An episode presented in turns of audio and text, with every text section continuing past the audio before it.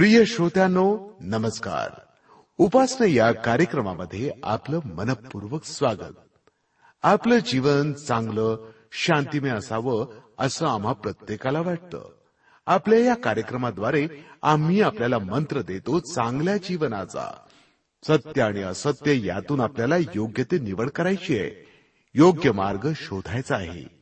आपल्या या रेडिओ कार्यक्रमाद्वारे आपल्याला येशू ख्रिस्ताची ओळख करून देतो आम्ही. चांगल्या जीवनाचा हाच मंत्र आहे. येशून सांगितलं की मार्ग सत्य आणि जीवन मीच आहे. येशूवर विश्वास ठेवल्यानं जीवनातील सर्वात चांगल्या तीन गोष्टी आपल्याला मिळतात. मार्ग सत्य आणि जीवन. उत्तम जीवन भरपूर प्रमाणात मिळावं अशी देवाची इच्छा आहे. चला तर उपासना या कार्यक्रमामध्ये भाग घेऊ आणि या भक्तिरसामध्ये डुंबून जाऊया. या भक्तिगीताद्वारे.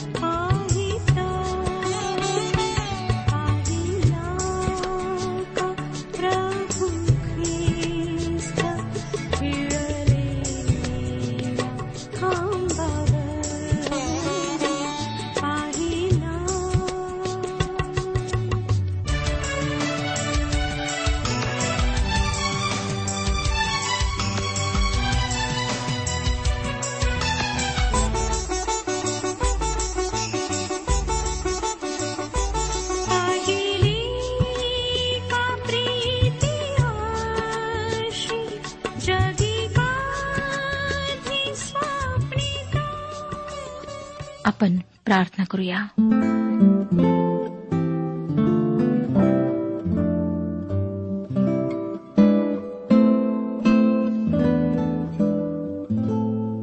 आमच्या पवित्र पवित्र पवित्र सेनाधीश परमेश्वर पित्या तुझ्या समक्ष आम्ही नम्र अंतकरणाने येत आहोत. पश्चतापी अंतकरणाने येत आहोत. तुला आमची सर्व स्थिती ठाऊक आहे. प्रभू दयाळा आमच्यावर दया कर. आमच्या सर्व पापांची आम्हाला क्षमा कर. आम्ही रोगी आहोत. अनेक प्रकारचे विकार आम्हाला लागलेले आहेत.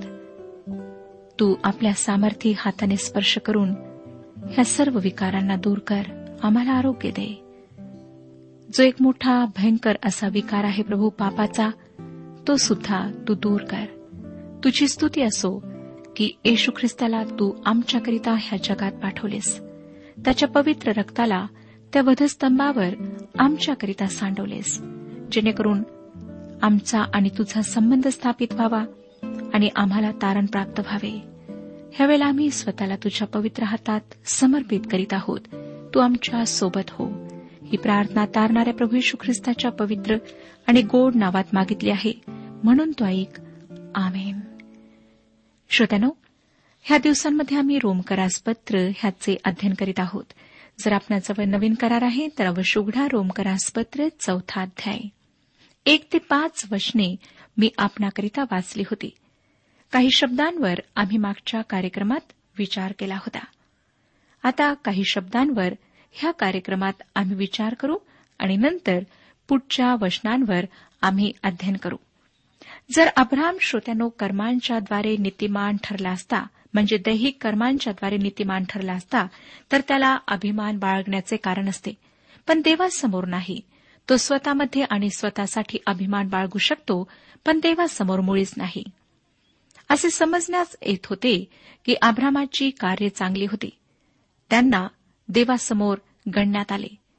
आणि खरोखरच अभ्रामाने बरीचशी चांगली कर्मे केलीही होती. आणि आश्चर्य वाटावे अशी गोष्ट म्हणजे की ही चांगली कर्मे त्याच्या तारणाचा आधार नसून फळे होती. तारण झाल्यावर व विश्वासाने नीतिमान ठरल्यावर त्याने ही कर्मे केली. जेव्हा याकोबाने याकोबाचे पत्र दुसरा अध्याय आणि बावीसाव्या वचनामध्ये म्हटले की आपला बाप अब्राम ह्याने आपला पुत्र इझाक ह्याला यज्ञवेदीवर अर्पिले. ह्यात तो क्रियांनी नीतिमान ठरला नव्हता काय? जेव्हा याकोब असे म्हणतो तेव्हा तो पौलाला विरोध करीत नाही. याकोबाने पौलामध्ये तफावत दिसत नाही.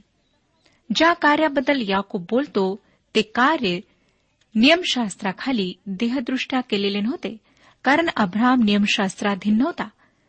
ते विश्वासाचे कार्य होते. अब्रामाने देवावर विश्वास ठेवला आणि इझाकाला देऊ केले. परंतु वास्तविक पाहता काय त्याने इझाकाला देऊन टाकले? नाही. देवाने त्याला थांबवले. त्याला यज्ञाचे काम पूर्ण करू दिले नाही. श्रोत्यानो देवाने त्याला का बरे थांबवले? कारण ते चुकीचे कार्य होते. म्हणजे पहा पॉल आणि याकोब हे तेच वचन सांगत आहेत. अब्रामाने विश्वास ठेवला आणि त्याच्यासाठी ते नीतिमत्व गणण्यात आले. ह्याबद्दल आपण उत्पत्तीचे पुस्तक पंधरावा अध्याय सहावं वचन याकोबाचे पत्र दुसरा अध्याय तेविसावे वचन रोमकरास पत्र चौथा अध्याय आणि तिसरे वचन ह्यांची तुलना करा. याकोब अभ्रामाच्या आयुष्याच्या शेवटी जेव्हा त्याने इझाकाचे अर्पण केले त्या प्रसंगापर्यंत जातो. ज्या स्तरावर भूमीवर एखादा निर्बल पापी उभा राहतो त्या स्तरावर अभ्राम सुद्धा उभा होता. खरे आहे श्रोत्यानो की अभ्रामाकडे फुशारकी मारण्यासारखी कर्मे होती पण तो देवासमोर त्याबद्दल कधीही फुशारकी मारू शकला नाही. कारण देहाची कर्मे परमेश्वर स्वीकारत नाही. देहाची कर्मे त्याच्या पवित्रतेपुढे उभी राहावयाची नाहीत आणि नक्कीच आभ्रामाची कर्मेही डागाळलेली होती. तिसऱ्या वचनात आपण वाचलं होतं कारण शास्त्र काय सांगते? आभ्रामाने देवावर विश्वास ठेवला आणि ते त्याला नीतिमत्व असे गणण्यात आले. देवाचे वचन जे अंतिम सत्य आहे त्यावर पॉल लक्ष वेधितो. तो इथे वचनाला व्यक्तीची उपमा देतो. वचन म्हणजे देवाचे बोलणे. वचन काय म्हणते? दुसरे कुठलेही सत्य नाही ज्याला तो आव्हान देऊ शकेल. डॉक्टर बेंजामिन वॉरफिल्ड यांनी हे विधान केले आहे. बायबल हे देवाचे वचन आहे अशा प्रकारे की जे काही बायबल सांगते तेच देवही सांगतो. या पत्रात जुन्या करारातील जवळपास साठ वचनांचा शब्दशहा संदर्भ पॉल देतो. हे वचन अर्थात उत्पत्तीचे पुस्तक पंधरावाध्याय सहाव्या वचनामधून घेतलेले आहे. अभ्रामाने परमेश्वरावर विश्वास ठेवला आणि अभ्रामाचा हा विश्वास परमेश्वराने त्याचे नीतिमत्व गणिला. पॉल म्हणतो पहा वचन काय म्हणते. देव स्वतः वचनातून तुमच्याशी बोलत आहे. श्रोत्यानो हे किती विलक्षण आहे. हे वचन जेव्हा अब्रामाने देवाला एक प्रश्न विचारला होता तेव्हा दिलेले अभिवचन आहे. अभ्राम म्हणाला होता हे प्रभू परमेश्वरा तुम्हाला काय देणार? उत्पत्तीचे पुस्तक पंधरावा अध्याय आणि दुसरे वचन. मी तर निसंतान जाणार आणि दमिष्की अलिएसर माझ्या घराचा मालिक होणार. त्याची संतती आकाशातील ताऱ्यांसारखी होईल असे पूर्वीच्या अभिवचनाला पूरक अशा वचनाशिवाय दुसरे कुठलेही अभिवचन देवाने आभ्रामाला दिले नाही. दुसऱ्या शब्दात सांगायचे तर अभ्रामाने नुसता देवावर विश्वास ठेवला. देवाने दिलेले शब्द अगदी जसेच्या तसे स्वीकारून त्या वचनात तो स्थिर राहिला. त्या वचनात तो विसावला. निविल ह्याविषयी असे म्हणतात आभ्रामात कुठलाही चांगुलपणा किंवा आदर सन्मान नव्हता. फक्त परमेश्वरावर त्याने विश्वास ठेवला जो कधीही खोटे बोलत नाही. खरा मान देवाचा होता. जेव्हा अब्रामाने देवावर विश्वास ठेवला तेव्हा कुठलाही मनुष्य करू शकेल असे एकच कार्य अब्रामाने केले. देवाने एक विधान केले वचन दिले आणि ते पूर्ण करण्याची जबाबदारीही देवाने स्वतःवर घेतली. अब्रामाने मनात विश्वास ठेवला की देव खरे बोलतो आहे. ह्या ठिकाणी परिश्रम नव्हते काहीच नव्हते. अब्रामाचा विश्वास हे काही कर्म किंवा कार्य नव्हते ती एक प्रवृत्ती होती. त्याचे हृदय स्वतःपासून पूर्ण फिरून देव आणि त्याने दिलेले अभिवचन ह्याकडे वळले होते. ह्यामुळे देवाला त्याचे वचन पूर्ण करण्याची मुभा मिळाली. विश्वास हे आभ्रामाने केलेले काही महान कार्य नव्हते किंवा त्याच्या व्यक्तिमत्वात घडलेला मोठा बदलही नव्हता. त्याने नुसता विश्वास ठेवला. देव जे बोलतो जे सांगतो ते तो करीलच हा त्याचा विश्वास होता. परमेश्वराने त्याला म्हटले होते की तुझ्याद्वारे पृथ्वीवरील सर्व कुळे आशीर्वादित होतील. किती अद्भुत गोष्ट आहे श्रोतानु त्याच्यासाठी नीतिमत्व ते गणल्या गेले. देवाने त्याच्यासाठी हे गणिले. देवाने आभ्रामाच्या खात्यात त्याची गणना केली. त्याच्यासाठी नीतिमत्व हे देवाने त्याला देव केले. खरे पाहता ते नीतिमत्व नव्हते पण देवाने त्याच प्रकारे त्यांची गणती केली. आता आम्ही चौथं आणि पाचवं वचन वाचलेलं आहे. जो काम करतो त्याला त्याच्या कामाची मजुरी मिळते हा सर्व मान्य नियम आहे. एखाद्याला तासाप्रमाणे एका तासात किती काम होते त्याप्रमाणे पैसे मिळतात किंवा एका विशिष्ट कार्याकरिता पैसे मिळतात. अर्थात अब्राम काही काम करी नव्हता कारण त्याला जे मिळाले ते त्याने कमावलेले नव्हते. त्याचे तारण दुसऱ्या आधारावर झाले होते. ते म्हणजे परमेश्वराची कृपा ज्यासाठी तो अयोग्य होता. त्याने परमेश्वरावर विश्वास ठेवला होता पण जो काम करीत नाही अर्थात आपण असे काहीच करू शकत नाही ज्याद्वारे आपण तारणप्राप्तीकरिता योग्य ठरावे. श्रोत्यानो तुम्ही त्याच्यावर म्हणजे देवावर जो अभक्ताला नीतिमान ठरवतो त्याच्यावर विश्वास ठेवा. आणि देव त्याच लोकांचे तारण करतो जे अनितिमान किंवा अभक्त असतात. कोणी म्हणेल म्हणजे तो चांगल्या लोकांना तारत नाही काय? चांगले कोण? एकाचे तरी नाव मला सांगा. श्रोत्यानो ह्या जगात कोणीच चांगले नाही. कारण वचन सांगतं नीतिमान कोणी नाही एक देखील नाही. देवाच्या दृष्टीने कोणी सुद्धा नीतिमान नाही. तुमच्या आणि माझ्या संकुचित दृष्टीने पाहिल्यास आम्हाला बरेच लोक चांगले दिसतात योग्य दिसतात. परंतु देवाच्या दृष्टिकोनातून कोणीही चांगला नाही. देवाचं वचन आम्हाला सांगतं की त्याचा विश्वास त्याच्यासाठी नीतिमत्व असा गणण्यात आला. विश्वास. बस एवढीच एक अट आहे. कार्याऐवजी देव विश्वास स्वीकारतो. विश्वासात फार महत्त्व आहे असे नाही पण परमेश्वर जे मोफत देत आहे ते स्वीकारण्याचा विश्वास हाच एकमेव मार्ग आहे. विश्वासामुळे देवाचा मान राखला जातो आणि तो मानवाकरिता नीतिमत्व सुरक्षित ठेवतो. देवाने आभ्रामासाठी त्याच्या खात्यात नीतिमत्व टाकले. जे नाही त्यासाठी त्याचा विश्वास गणण्यात आला. देवाकडचे नीतिमत्व त्याच्याकडे नव्हते पण विश्वास होता आणि हा विश्वासच नीतिमत्व असा गणण्यात आला. हे फार महत्त्वाचे आहे. आता आपण सहावं वचन वाचूया जे आम्हाला दाविदाविषयी सांगते. ह्याप्रमाणे ज्या माणसाकडे देव कर्मान वाचून नीतिमत्व गणितो त्याच्या धन्यतेचे वर्णन दाविदही करीतो. दावीद नियमशास्त्राधीन राहिला. अभ्राम नाही कारण त्याच्या जीवनकाळात नियमशास्त्र दिल्या गेले नव्हते. अब्रामानंतर चारशे वर्षाच्या काळात मोशेची व्यवस्था अस्तित्वात आली. पण दावीद जरी नियमशास्त्राधीन होता तरी नियमशास्त्र कधीच दाविदाला तारू शकले नसते. किंबहुना नियम पाळून दावीद कधीच वाचू शकला नसता. म्हणूनच दाविदाने कर्मांशिवाय देवाने दिलेल्या नीतिमत्वाची धन्यता वर्णिली. कारण दाविदाकडे कोणतेच कर्म नव्हते. त्याच्याकडे जी कर्मे होती ती सर्वच्या सर्व दुष्ट आणि वाईट होती. म्हणूनच नीतिमत्व कर्मांपेक्षा पूर्णतः वेगळे आणि दूर असले पाहिजे. नीतिमत्व पूर्णपणे वेगळ्याच तत्वानुसार आले पाहिजे. सातवं वचन पहा काय सांगतं? ते असे ज्यांच्या अपराधांची क्षमा झाली आहे व ज्यांच्या पापांवर पांघरून घातले आहे ते धन्य.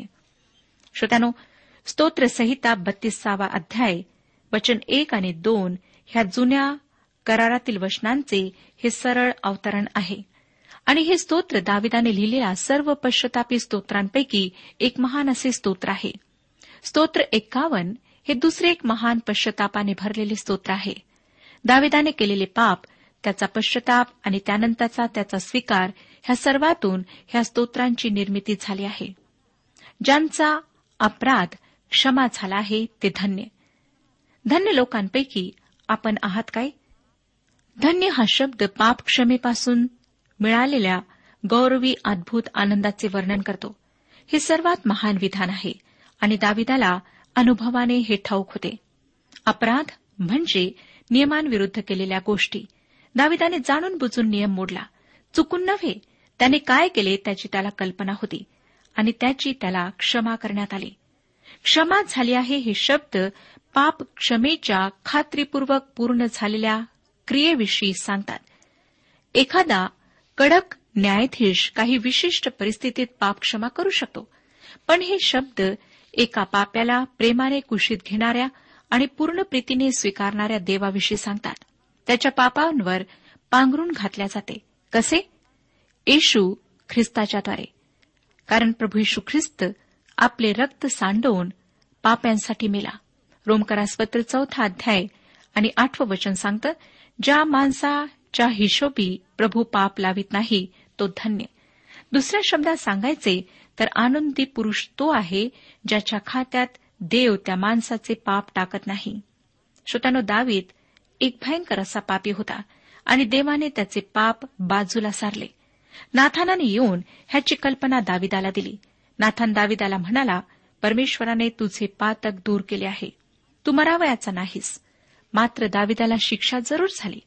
नाथानाने सांगितलेल्या गरीब माणसाच्या आणि त्याच्या कोकऱ्याच्या गोष्टीला जेव्हा दाविदाने प्रतिसाद दिला तेव्हा स्वतःच्या शिक्षेचे फरमान दाविदाने स्वतः सोडले. त्याने म्हटले की त्याने त्या मेंढीच्या चौपट बदला दिला पाहिजे. दाविदाची चार मुले मरण पावली. बेशेबेचा पुत्र त्याचा प्रथम पुत्र आमनोन अपशालोम आणि अदुनिया. दाविदाला त्याच्या आयुष्यभर दुःख भोगावे लागले. पण दाविदाचा दोष त्याच्या खात्यात टाकण्यात आला नाही. पण दुसऱ्या कोणीतरी त्याचे दोष वाहून नेले. म्हणून तो म्हणतो ज्या माणसाच्या हिशेबी प्रभू पाप लावित नाही तो धन्य. श्रोत्यानो ह्यात विशेष नवल नाही. आता आम्हाला दिसतं की अब्राम विश्वासाच्या द्वारे नीतिमान ठरला. चौथा अध्याय नववचन सांगतं तर हे आशीर्वचन सुनता झालेल्यांनाही आहे किंवा सुनता न झालेल्यांनाही आहे? कारण विश्वास हा अब्रामाकडे नीतिमत्व असा गणण्यात आला होता असे आपण म्हणतो. आपला वाद आता पुन्हा अब्रामाकडे वळत आहे. हे दाखविण्यासाठी की नीतिमत्व जागतिक आहे. नियमाधीन किंवा नियमशास्त्राखाली असलेल्या व्यक्तीला क्षमा मिळाल्यावर झालेल्या आनंदाविषयी दावी सांगतो. म्हणून एखादा यहुदी असे उत्तर देतो की दाविदाची सुनता झाली होती आणि फक्त ज्यांची सुनता झाली आहे असेच ह्या पाप क्षमेची व पुढे येणाऱ्या आनंदाची अपेक्षा करू शकतात. ह्याच कारणासाठी पॉल पुन्हा अब्रामाकडे वळतो. आणि नियमशास्त्र देण्याच्या आधी आणि अब्रामाची सुनता होण्याच्या आधी त्याला नीतिमान ठरविण्यात आले होते हे दाखवितो. दहावं वचन वाचूया. तो कसा गणण्यात आला? तो सुनता झालेला असताना किंवा सुनता न झालेला असताना? सुनता झालेला असताना नव्हे तर सुनता न झालेला असताना. श्रोत्यानो देवाने त्याला अभिवचन दिले. देवाने कुठल्याही प्रकारचा करार करण्याच्या खूप खूप आधी जेव्हा फक्त देवाने तो काय करणार आहे हे तोंडी सांगितले होते त्यानुसार आभ्रामाने देवावर विश्वास ठेवला. आभ्रामाने देवाच्या वचनावर ते वचन जसे आले ज्या रूपात आले तसा त्यावर विश्वास ठेवला. फक्त वचनावर विश्वास. अकरा ते तेरा वचने पुढे वाचूया. आणि तो सुनतान झालेला असताना त्याच्या ठाई असलेल्या विश्वासामुळे जे नीतिमत्व प्राप्त होते त्याचा शिक्का म्हणून सुनता ही खूण त्याला मिळाली. ह्यासाठी की जे लोक सुनतान झालेले असता आपल्याकडे नीतिमत्व गणिले जावे म्हणून विश्वास ठेवतात त्या सर्वांचा त्याने बाप हवे. आणि त्याने सुनता झालेल्या लोकांचाही बाप व्हावे. पण केवळ ते सुनतात झालेले आहेत म्हणून नव्हे तर आपला बाप अभ्राम सुनता न झालेला असता त्याचा जो विश्वास होता त्यालाही अनुसरून चालतात म्हणून त्यांचा बाप व्हावे. कारण तू जगाचा वारीस होशील हे अभिवचन अभ्रामाला किंवा त्याच्या संततीला नियमशास्त्राच्या द्वारे नव्हते तर विश्वासामुळे प्राप्त होणाऱ्या नीतिमत्वाच्याद्वारे होते. श्रोत्यानो देवाने सुनतीचा करार अस्तित्वात येण्याच्या खूप खूप आधी ते वचन आभ्रामाला दिले होते. त्याने फक्त देवावर विश्वास ठेवला बस. आता चौदा ते सोळा वशने आम्हाला सांगतात कारण जे नियमशास्त्राचे आहेत ते जर वारीस होतात तर विश्वास निरर्थक झाला आहे आणि अभिवचन व्यर्थ झाले आहे. कारण नियमशास्त्र क्रोधाला कारणीभूत होते. परंतु जेथे नियमशास्त्र नाही तेथे उल्लंघनही नाही. ह्या कारणास्तव ते अभिवचन कृपेच्या योगाने असावे म्हणून ते विश्वासाने आहे. अशासाठी की ते अवघ्या संततीला म्हणजे जे नियमशास्त्राचे आहेत त्यांनाच केवळ नव्हे तर आपल्या सर्वांचा बाप जो अब्राम त्याचा जो विश्वास होता त्याला अनुसरून जे चालतात त्यांनाही निश्चित व्हावे. श्रोत्यानो आता पहा देवाने अब्रामाला फक्त विश्वासाच्या आधारावर तारिले आता दुसऱ्या एका महत्त्वाच्या गोष्टीची नोंद येथे घ्या. अब्राम वास्तविक पुनरुत्थानावर विश्वास ठेवल्याने नीतिमान ठरला. एकोणीसावं वचन सांगतं तथापि विश्वासाने दुर्बळ न होता आपले निर्जीव झालेले शरीर तो सुमारे शंभर वर्षांचा होता व सारा हिच्या गर्भाशयाचे निर्जीवपण ही त्याने लक्षात घेतली. श्रोत्यानं फक्त विश्वासात काही महत्ता नव्हती. आता पहा अभ्रामाच्या आजूबाजूला ज्यावर खरोखर विश्वास ठेवता येईल किंवा अवलंबून राहता येईल असे काहीच नव्हते. अशी परिस्थिती नव्हती. त्याला दिसेल स्पर्श करता येईल असे काहीही काहीही म्हणजे अगदी काहीही नव्हते. त्याने फक्त देवावर विश्वास ठेवला. हे फार महत्त्वाचे आहे. विसावं वचन परंतु देवाच्या अभिवचनाकडे पाहून तो अविश्वासामुळे डळमळला नाही. तर विश्वासाने सबळ होऊन त्याने देवाचे गौरव केले. तो द्विधा स्थितीत नव्हता. हाच विचार इथे स्पष्ट करण्यात आला आहे. त्याच्या परिस्थितीपासून दूर त्याने पाहिले. देवाच्या अभिवचनावर त्याने आपले लक्ष केंद्रित केले. खरे पाहता त्याच्या परिस्थितीने पूर्णत सर्व रद्द केले होते. परंतु श्रोत्यानो त्याने आपला भरोसा ज्याने अभिवचन दिले आहे त्या देवाकडे पाहून त्या अभिवचनावर ठेवला. अशा प्रकारे त्याने देवाची भक्ती केली. देवाचे गौरव करण्यासाठीच मानवाची निर्मिती झाली आहे. पण आज्ञा मोडून त्याच्या नेमके विरुद्ध मानवाने केले. आणि खरे सांगू श्रोत्यानो देवाचे गौरव करण्याचा एकमेव मार्ग म्हणजे त्याच्यावर विश्वास ठेवणे. आता आपण एकवीस आणि बावीस वचने वाचूया.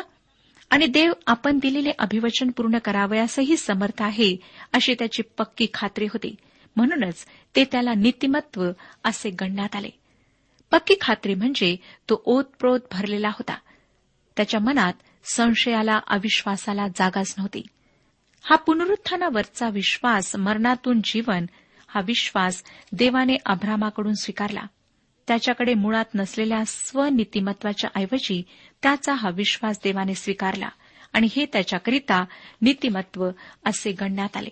तेवीस आणि चोवीस वचने सांगतात ते त्याच्याकडे गणण्यात आले हे केवळ त्याच्यासाठी नव्हे तर आपल्या प्रभू येशूला ज्याने मेलेल्यामधून उठविले त्याच्यावर विश्वास ठेवणाऱ्या आपणासाठीही ते लिहिलेले आहे. त्या आपणालाही ते गणिले जाणार आहे. श्रोत्यानो साराचे गर्भाशय कब्रेसारखे होते. ते मृत्यूचे ठिकाण होते पण त्यातून जीवन उत्पन्न झाले. अब्रामाने देवावर विश्वास ठेवला. प्रभू यशू ख्रिस्ताने जेव्हा योहान कृष्णभवर्तमान आठवाध्याय आणि छप्पन वचनामध्ये म्हटले तेव्हा नेमके हेच त्याला म्हणायचे होते. तो म्हणतो की तुमचा बाप अब्राम माझा दिवस पाहण्यासाठी उल्हासित झाला तो त्याने पाहिला व त्याला हर्ष झाला. ह्यालाच विश्वास म्हणतात. पंचवीसावं वचन सांगतं तो प्रभू येशू तुमच्या आमच्या अपराधांमुळे मरावयास धरून देण्यात आला व आपण नीतिमान ठरावे म्हणून तो उठला आहे.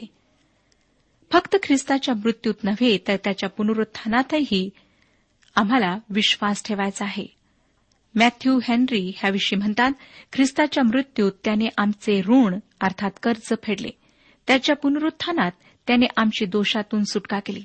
जे ख्रिस्ताच्या मृत्यूवर व त्याच्या पुनरुत्थानावर विश्वास ठेवतात त्यांना देव नीतिमान ठरवतो. हे फार अद्भुत आहे. काय श्रोत्यानो आपण त्याच्यावर विश्वास ठेवलेला आहे? आता आपण पाचव्या अध्यायाकडे वळूया. पाचव्या अध्यायात संतांचे पवित्रीकरण ह्या विषयावर विचार करण्यात आलेला आहे. तारणापासून प्राप्त होणारे फायदे आम्हाला दिसतात. ज्यांनी पौलाचे हे पत्र इथवर वाचले आहे त्यांच्या मनात उद्भवणाऱ्या स्वाभाविक प्रश्नांपैकी एका प्रश्नाचे उत्तर पॉल रोमकरासपत्र पाचव्या अध्यायात देत आहे. त्याने आपल्याला सांगितले की ख्रिस्तामधील खंडणीच्याद्वारे आपले तारण झाले आहे. क्रुसावर फार मोठी किंमत देऊन हे विकत घेण्यात आले आहे. ही खंडणी आम्हाला पापाच्या दोषापासून मुक्त करते ज्याद्वारे पापाचा प्रश्न सोडविण्यात आला आहे. पहिली चार वचने आपण वाचूया. म्हणून आपण विश्वासाने नीतिमान ठरविलेले आहो म्हणून आपणाला आपल्या प्रभू यशू ख्रिस्ताच्याद्वारे देवाबरोबर शांती आहे. आपण ज्या कृपेमध्ये आहो त्यात आपला प्रवेशही त्याच्याद्वारे विश्वासाने झाला आहे आणि आपण देवाच्या गौरवाच्या आशेचा अभिमान बाळगतो. इतकेच नाही तर संकटांचाही अभिमान बाळगतो. कारण आपल्याला ठाऊक आहे की संकटाने धीर धीराने शील व शिलाने आशा निर्माण होते. तारणाचे जे फायदे आहेत त्याविषयी आपण पाहणार आहोत. शांती प्रवेश आशा संकटात विजय परमेश्वराचे प्रेम पवित्र आत्मा क्रोधापासून मुक्ती आणि आनंद हे फायदे आम्हाला प्राप्त होतात.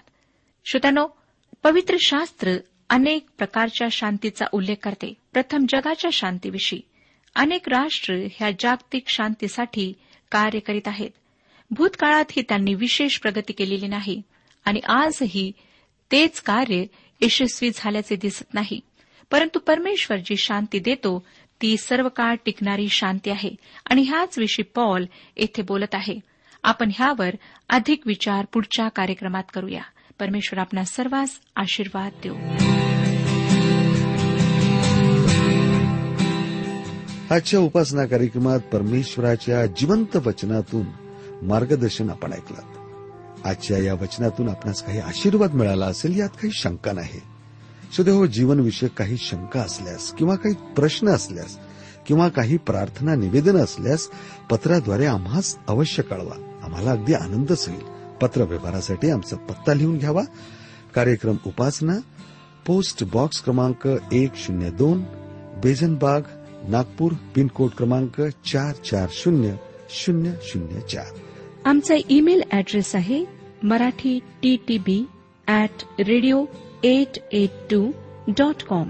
Email address पुन्हा एकदा ऐका Marathi T T B at radio eight eight two dot com. बरं तर आता इथंच थांबूया कारण आपल्या कार्यक्रमाची वेळही संपत आलेली आहे. पुन्हा आपली भेट आपल्या पुढल्या कार्यक्रमात तोपर्यंत नमस्कार.